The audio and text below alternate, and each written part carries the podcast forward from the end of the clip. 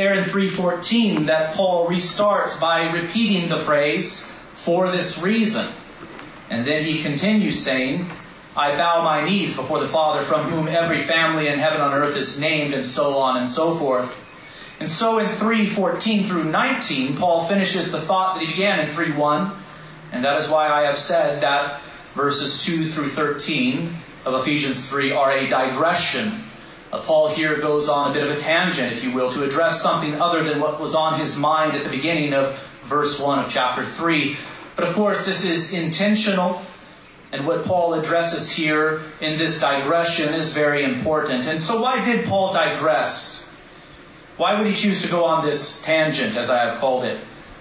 Well, previously in this letter to the Ephesians, Paul used very elevated language to describe the power and authority that now belongs to Christ and to the many heavenly and spiritual blessings that are ours in Him. I'm sure you remember all of that beautiful language that Paul used to describe this.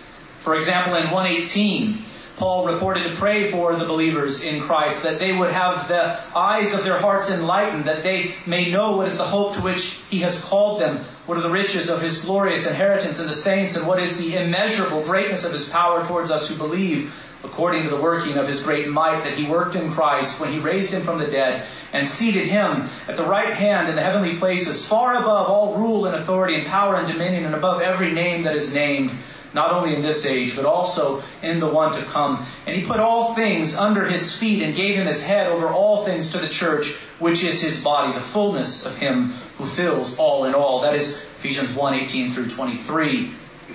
And so Paul attributed the highest possible power to Christ. And he taught that this tremendous power results in tremendous blessing for the believer. We are rich in Christ. Our inheritance is glorious. God's power is immeasurably great in Christ towards those who believe. And yet, and I want you to pay careful attention to this, Paul was in prison. He begins in 3 1 saying, "For this reason I, Paul, a prisoner." Paul was in prison.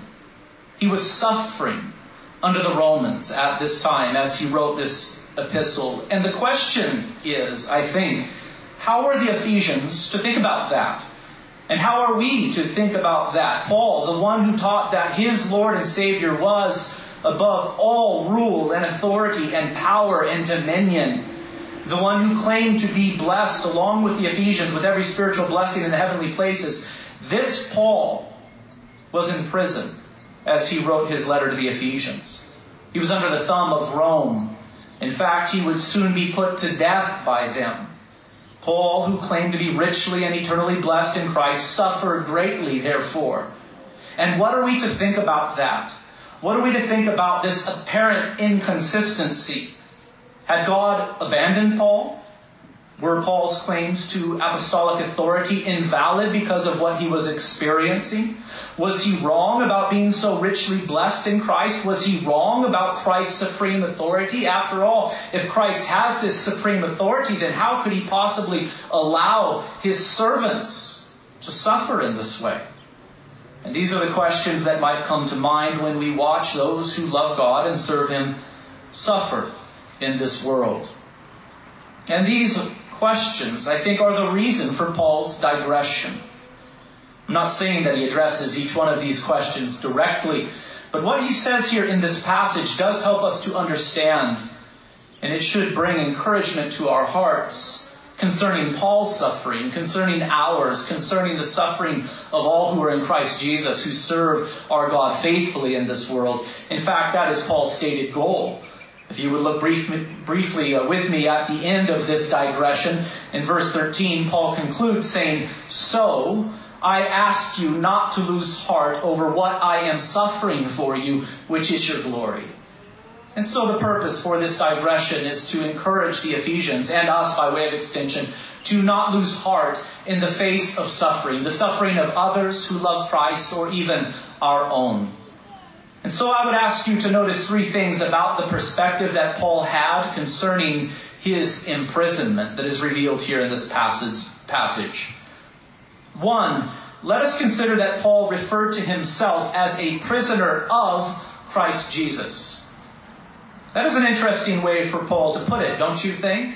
Paul referred to himself as a prisoner of Christ Jesus. Why didn't Paul say, Paul, a prisoner of Rome, or Paul, a prisoner of Caesar?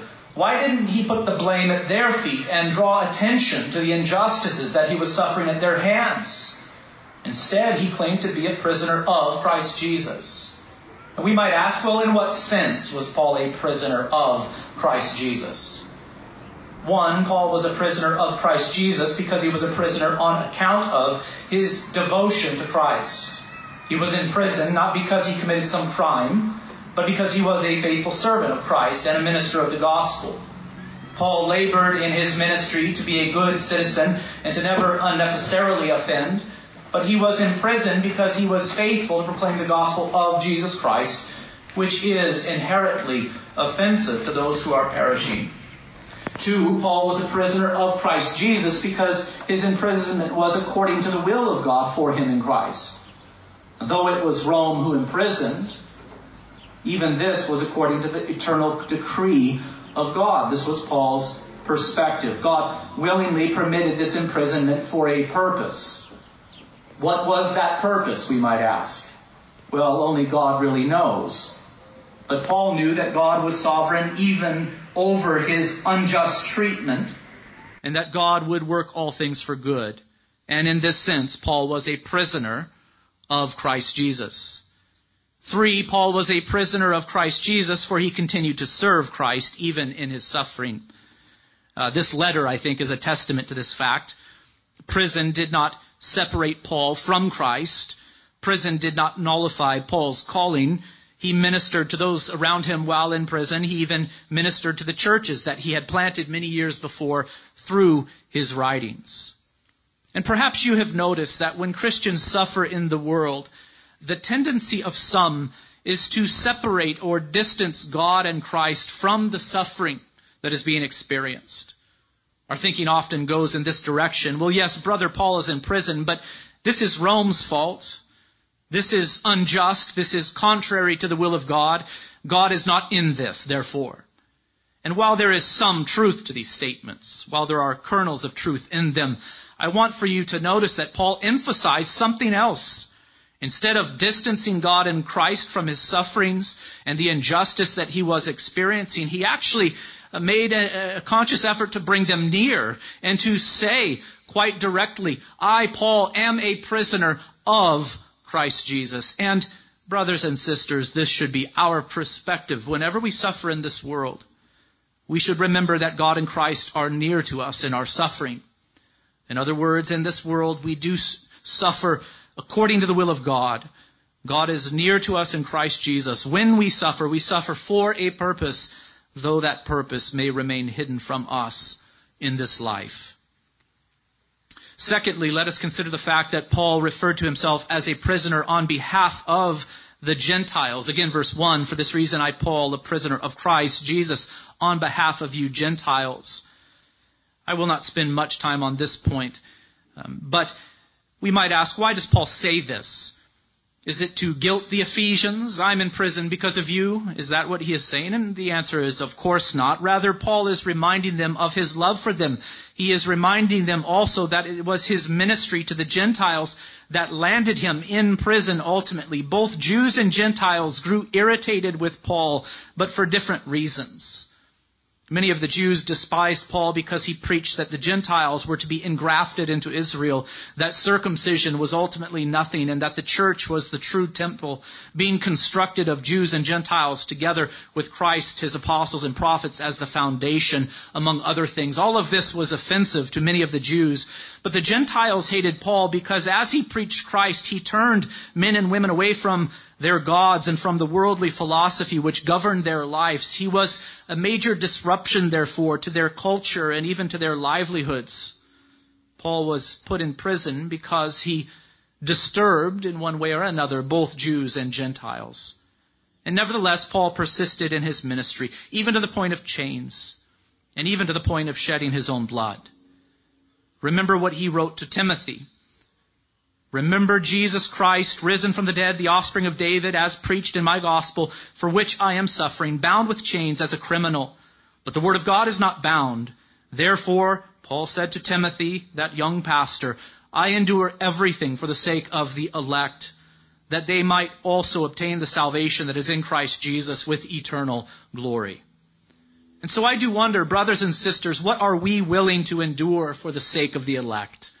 Are we willing to persevere in the proclamation of the gospel, even if the prevailing culture finds it offensive and is moved even to persecute?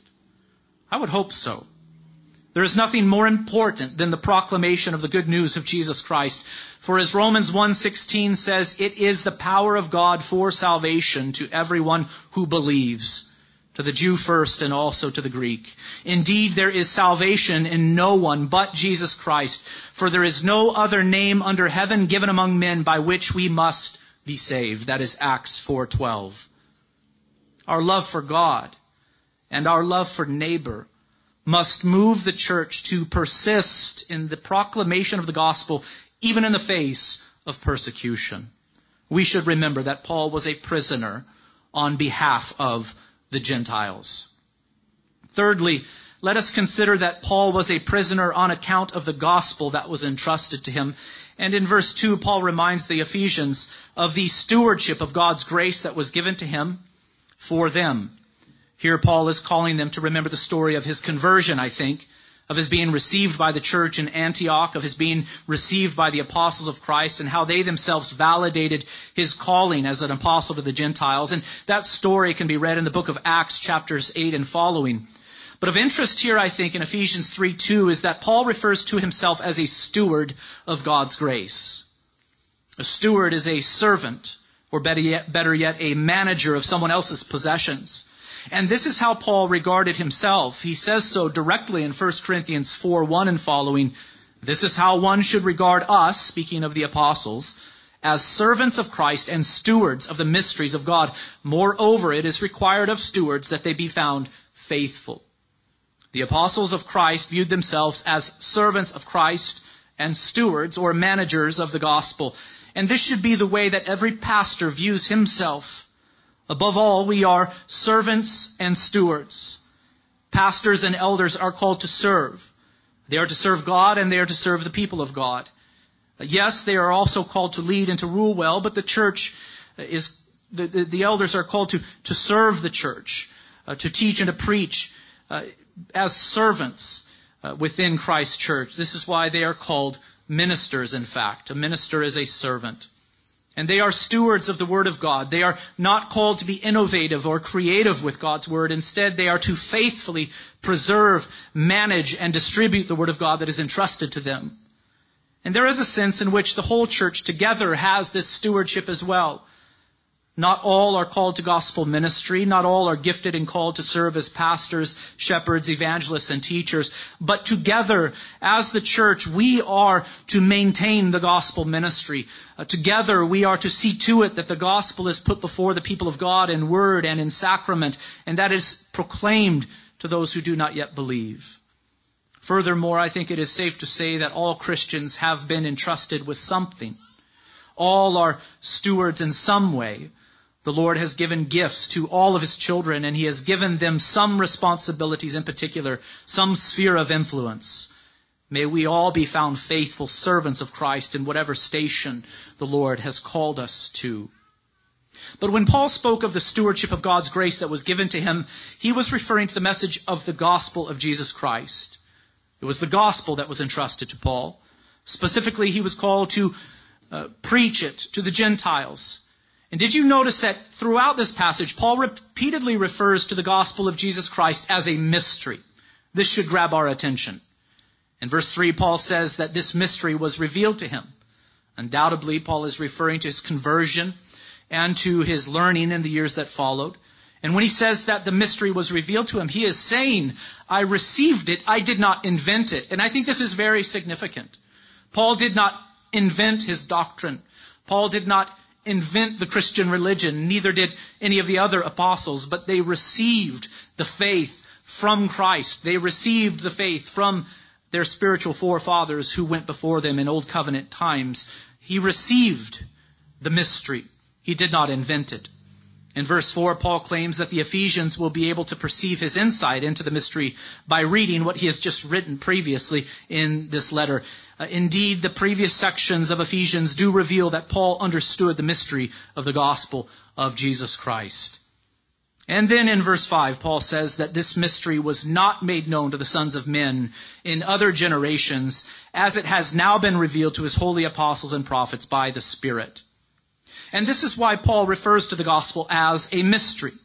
There was something veiled, hidden, and mysterious about it in ages past. But I want for you to pay careful attention to this. Paul most certainly does not say that the gospel was non-existent in previous generations, but only that it was not made known to the sons of men in other generations, as it has now been revealed to his holy apostles and prophets by the Spirit. The gospel of Jesus Christ was certainly revealed prior to the birth of Christ through promises, prophecies, types, and shadows. But, as we have discussed before, it was revealed dimly. But now that the Christ has lived, died, risen, and ascended, this same gospel has been revealed by the Spirit to Christ's apostles and prophets with tremendous clarity. I've spoken about this in previous sermons, and so I will not linger long on this point. But read the Gospel of Acts, the Gospels and, and Acts, to see the progression that the apostles of Christ experienced as it pertains to their understanding of the mysteries of Christ, His kingdom, and the gospel. Even Christ's closest disciples were uh, somewhat perplexed until they saw Him risen. The gospel was still mysterious to them until Christ in His resurrection appeared to them and said, these are my words that I spoke to you while I was still with you, that everything written about me in the law of Moses and the prophets and the Psalms must be fulfilled. Then he opened their minds to understand the scriptures and said to them, Thus it is written that the Christ should suffer and on the third day rise from the dead, and that repentance for the forgiveness of sins should be proclaimed in his name to all nations, beginning from Jerusalem. You are witnesses of these things. Uh, Paul, in his resurrection, opened the eyes of his disciples to help them see with clear, clarity uh, things that were once mysterious, namely the gospel of Jesus Christ. The gospel of the kingdom was known in ages past, but it was dimly revealed, veiled and mysterious. But in particular, look now at 3:6 of Ephesians. This mystery is that the Gentiles are fellow heirs, members of the same body, and partakers of the promise in Christ Jesus through the gospel. This is the thing that Paul says was most mysterious in ages past concerning the gospel of Jesus Christ. That the Gentiles are fellow heirs, members of the same body, and partakers of the promise in Christ through the gospel. And as I have said before, this was not unknown in ages past. Even to Abraham it was said, In you all the nations of the earth will be blessed. But that which was dimly revealed prior to the coming of Christ has been revealed with crystal like clarity now that the Christ is risen and ascended. Again, the Gentiles are fellow heirs, members of the same body, and partakers of the promise in Christ Jesus through the gospel. And in verse 7, Paul says, Of this gospel I was made a minister according to the gift of God's grace, which was given me by the working of his power. Paul was appointed to serve as an apostle, and especially as an apostle to the Gentiles. Now, verses 8 through 12 elaborate upon the revelation of this mystery, and I want for you to notice four things briefly. One, Paul was uniquely entrusted with the preaching of this gospel to the Gentiles. Paul was uniquely entrusted with the preaching of this gospel to the Gentiles. Uh, in verse 8, we read, To me, though I am the very least of the saints, this grace was given to preach to the Gentiles the unsearchable riches of Christ and to bring to light for everyone what is the plan of the mystery hidden for ages in God. I, I want for you to notice here that Paul does not say that he is the least of the apostles, but he actually says that he is the least of the saints. And this word saints here is a reference to all of God's people. I actually believe that Paul meant what he said here. He is not here exaggerating. He is not here uh, just imploring humble speech, but he meant it that he viewed himself as the least of the saints. He considered himself in this way. And after all, we are to remember that he did once persecute the church to the point of death. And God was truly gracious to save him and to appoint him to this office. Two, Paul says that this mystery was hidden for ages in God who created all things. What does it mean that this mystery was hidden in God? Here, Paul is teaching that this expansion of the kingdom of God amongst the Gentiles was not plan B in God's mind, but rather it was the original plan and intention of God being decreed from all eternity.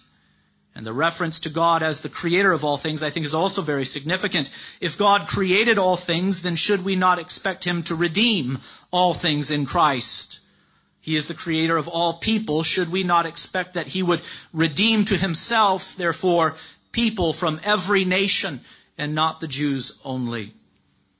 Three, the revelation of this mystery that the Gentiles are fellow heirs, members of the same body and partakers of the promise in Christ Jesus through the gospel, is said to be so that through the church, the manifold wisdom of God might be made known to the rulers and authorities in the heavenly places.